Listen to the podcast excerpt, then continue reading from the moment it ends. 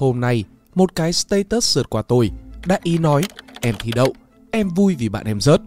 Cũng không có gì nghiêm trọng khi mà trẻ nói như vậy, nhưng cảm xúc đó có thể nảy nở thành một thứ khác. Thật kỳ lạ là một con người luôn học về điều đố kỵ nhanh hơn phần lớn những cái thứ khác ở trong đời. Một đứa em luôn đố kỵ với cả anh trai, chỉ vì anh nó làm mọi việc đều giỏi và thường giải quyết mọi thứ thật là thấu suốt. Một người học giỏi luôn khó ở với cái đứa bạn luôn dẫn đầu ở trong lớp. Một đứa trẻ không thể chịu nổi việc bạn nó có nhiều hơn một túi kẹo mỗi ngày khi đến trường. Lòng đố kỵ đó là một những thứ tự nhiên nhất mà con người sở hữu. Ta chưa bao giờ cần ai dạy chúng ta về sự đố kỵ. Theo Kinh Thánh, con người khi sinh ra vốn đã mang 7 trọng tội, bao gồm có sự đố kỵ ở trong người. Lòng ghen tị có thể tìm đến ta bất cứ lúc nào, dù trong ta chỉ còn là một đứa trẻ, một trang giấy trắng tinh. Nhưng điều đó không có nghĩa là chúng ta nên chấp nhận việc một đứa trẻ cần đố kỵ để lớn lên, hay là đánh đồng việc một đứa trẻ đố kỵ với cả cạnh tranh lành mạnh. Trong video này, chúng ta hãy cùng đi sâu vào chủ đề trên qua bài viết Trẻ con có cần đố kỵ để lớn lên của tác giả BOS được đăng tải trên website Spiderum. Như mọi khi, link bài viết gốc sẽ được chúng mình đính ở dưới phần mô tả của video. Đừng quên ghé qua để đọc phiên bản đầy đủ nhất của bài viết nhé. Còn bây giờ thì hãy cùng chúng mình bắt đầu ngay thôi.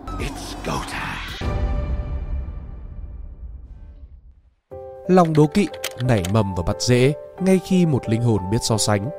Lòng đố kỵ nảy mầm và bắt rễ ngay khi một linh hồn biết so sánh. Sợ mình yếu hơn, sợ mình dở hơn, sợ mình thua cuộc, nhưng đó không phải là căn nguyên. Lòng đố kỵ bắt đầu hình thành khi một đứa trẻ sợ cái đứa bên cạnh mình học giỏi hơn mình, sợ người đồng nghiệp làm việc nổi trội hơn mình. Và đứa em sợ anh trai cứ mãi được tán dương. Sự khác biệt giữa nỗi sợ mình thua và nỗi sợ người ta thắng ở chỗ, khi người khác thắng cuộc, hành vi độc ác của sự đố kỵ bắt đầu xuất hiện. Bởi thay vì tìm cách lắp ráp lại bản thân và thu xếp nỗi sợ của mình, kẻ ấy lại bắt đầu tấn công người khác. Khi còn là một học sinh, tôi nhìn thấy sự đố kỵ nảy mầm ở trong mình. Đó là một lần cô giáo gọi tôi trả lời. Câu trả lời chưa thỏa mãn, cô gọi một người khác, nhưng bắt tôi đứng và nghe. Sau đó cô nói, em nghe bạn trả lời chưa? Như vậy mới đúng và đầy đủ. Khi ấy ngực tôi đau nhói và khó thở. Chỉ sau buổi sáng, tôi cảm thấy người bạn trả lời câu hỏi kia đã hóa thành kẻ thù của mình. Tôi bắt đầu thấy bạn giỏi hơn tôi. Bạn viết chữ đẹp, bạn nói năng nhẹ nhàng, giày bạn đẹp và bạn chạy thể dục nhanh hơn tôi. Tôi không bao giờ quên cảm xúc tối tăm đó đã tượng hình ra sao. Bởi để gột bỏ nó, cuối cùng là một hành trình mệt mỏi và đau khổ vô cùng tận. Từ năm 12 tuổi, tôi đã không còn bất kỳ hạnh phúc nào của sự vô tư. Những lời chê bai của cô giáo sẽ biến hóa một bạn nào đó trong lớp trở thành một kẻ mà tôi muốn vượt qua. Kỳ lạ ở chỗ, lời chê bai xuất hiện vào những khoảnh khắc vô cùng đắt giá. Chúng như bẻ gãy tôi và khiến tôi không còn tin rằng mình có thể thư giãn được thêm nữa. Một cô giáo từng nói, mày học thì được đó, nhưng mà mày xấu quá, chả thi thố được gì đâu. Cô nói và chỉ vào một bạn khác cùng tuổi tôi. Lòng đố kỵ có thể tìm đến một đứa trẻ chỉ bằng những lời so sánh từ người lớn. Cách tôi vượt qua được sự đố kỵ được gieo ở trong mình từ thuở thơ bé. Tôi gặp thầy năm lớp 10. Khi ấy tôi không đậu vào trường chuyên. Sự tủi hổ, đau đớn của một người thất bại phủ vây lấy tôi. Rất nhiều bạn của tôi đã đậu vào ngôi trường mơ ước đó. Tôi đến nhà thầy học, mang theo những ức cợn ở trong lòng không thể nào giải tỏa.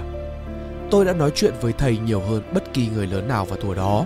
16 tuổi, tôi nghĩ cuộc đời bé xíu trên tay và mình là kẻ thất bại. Thầy tôi nói với tôi, con cay cú về cuộc thi đó đến vậy sao? Con không biết có cả ngàn cuộc thi ở trên đời. Nếu mà con thích, con đi học lại để tha hồ mà thi thố. Nhưng tại sao con không tập trung học? Con thích học gì? Tại sao con không tập trung? Cứ mãi ghen tuông với người khác, rồi con chẳng thành ai đâu. Câu nói cuối cùng của thầy xảy ra trong một chiều mưa, và lớp học đó chỉ có mình tôi đến. Thầy đứng ở cửa sổ, thả câu nói vào tay tôi và nói, nếu con cần đọc sách, thầy có kệ sách ở dưới nhà, cứ xuống mà lựa. Mất 4 năm để tôi hiểu buổi chiều nghỉ học đó là một sự cứu chuộc. Tôi đã đọc nhiều hơn và dành toàn bộ thời gian để suy nghĩ về điều mình muốn làm. Tôi bỏ cuộc đua để trở thành người giỏi nhất. Tôi cũng mất hứng thú với việc mình sẽ là ai đó, thành một cái gì đó, hay được ai đó cúi đầu nể phục. Năm 17 tuổi, phần lớn thời gian của tôi là ngồi viết ở trên chiếc máy tính cũ. Tôi viết chỉ để viết. Tôi viết vì tôi cảm thấy nó đang làm thỏa mãn mọi yêu ớt sinh ra trong mạch đập của mình. 17 tuổi, tôi hay ngủ gật ở trong lớp học, điểm số mọi môn chỉ còn là vớ vẩn. Chỉ còn tập trung để thi đậu đại học và đến được với cả cuộc đời bên ngoài. Tôi đã hạ gục tất cả mọi sự lo nghĩ về đối thủ, sợ ai đó vượt qua mình, căm ghét ai đó sẽ hơn mình, phẫn nộ vì ai đó đẹp hơn mình, căm thù vì ai đó đậu học sinh giỏi chứ không phải mình. Khi ấy tôi nhẹ nhõm sống với những buổi sáng vật lộn để không ngủ gục ở trong lớp học. Tôi bắt đầu quan sát bản thân mình, ngắm nhìn những tị hiềm mình đã xây đắp từ bao lâu. Từ năm 12 tuổi, tôi có 5 năm để căm ghét hầu hết những cái ai giỏi hơn mình. Chỉ còn may mắn ở chỗ đó. Hay là tôi đã không làm một điều gì đó ác với họ chỉ bởi vì yếu hèn. Điều gì xảy ra sau khi đố kỵ xảy ra?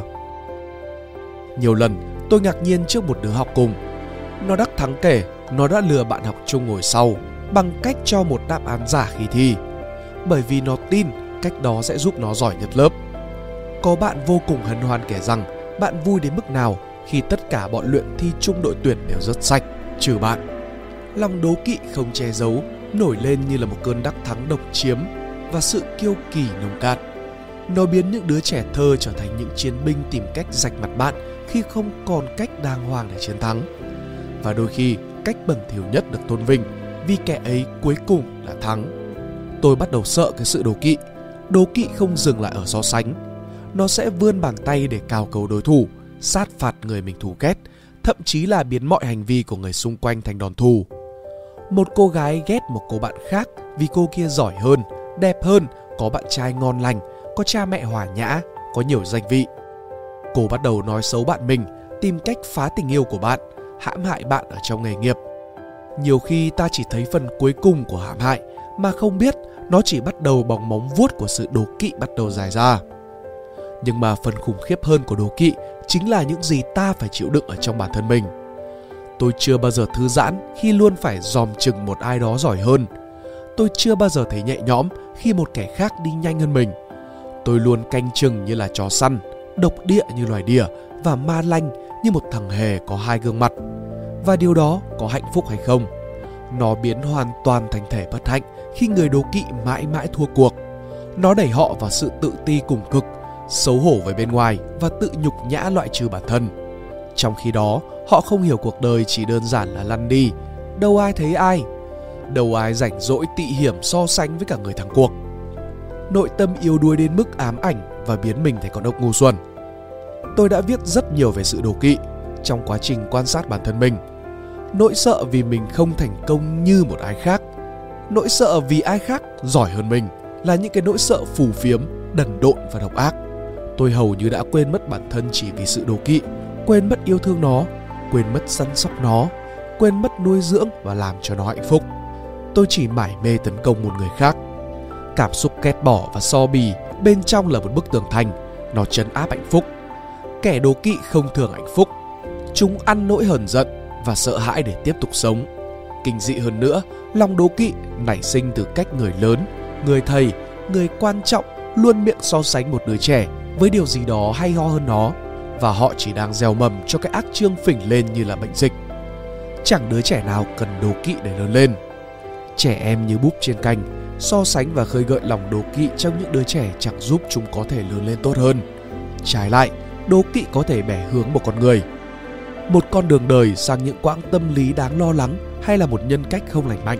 Sự hả hê đến mức độc địa khi ai đó kém cỏi hơn mình chẳng làm vinh quang của một đứa trẻ chói sáng hơn. Và đặc biệt, sự đố kỵ, nơm nớp lo sợ một ai đó tốt đẹp hơn mình sẽ chỉ làm cho cuộc sống của một đứa trẻ, sau đó là một con người thêm phần bất hạnh. Bởi vậy, điều chúng ta cần làm là hãy quan tâm tới hành động và lời nói dành cho những đứa trẻ. Hãy cho chúng biết bản thân chúng chính là đối thủ lớn nhất chúng cần cạnh tranh để tốt lên, chứ không phải là bất kỳ một ai đó ngoài kia. Bạn không thể biết mình có thể ảnh hưởng đến một đứa trẻ, một con người như thế nào. Cảm ơn các bạn đã xem hết video. Các bạn nghĩ sao về những điều trên? Hãy comment chia sẻ những trải nghiệm của các bạn cùng chúng mình ở dưới phần bình luận nhé. Còn bây giờ thì xin chào và hẹn gặp lại. Mình là Pinkdot, còn đây là Spiderum. See ya!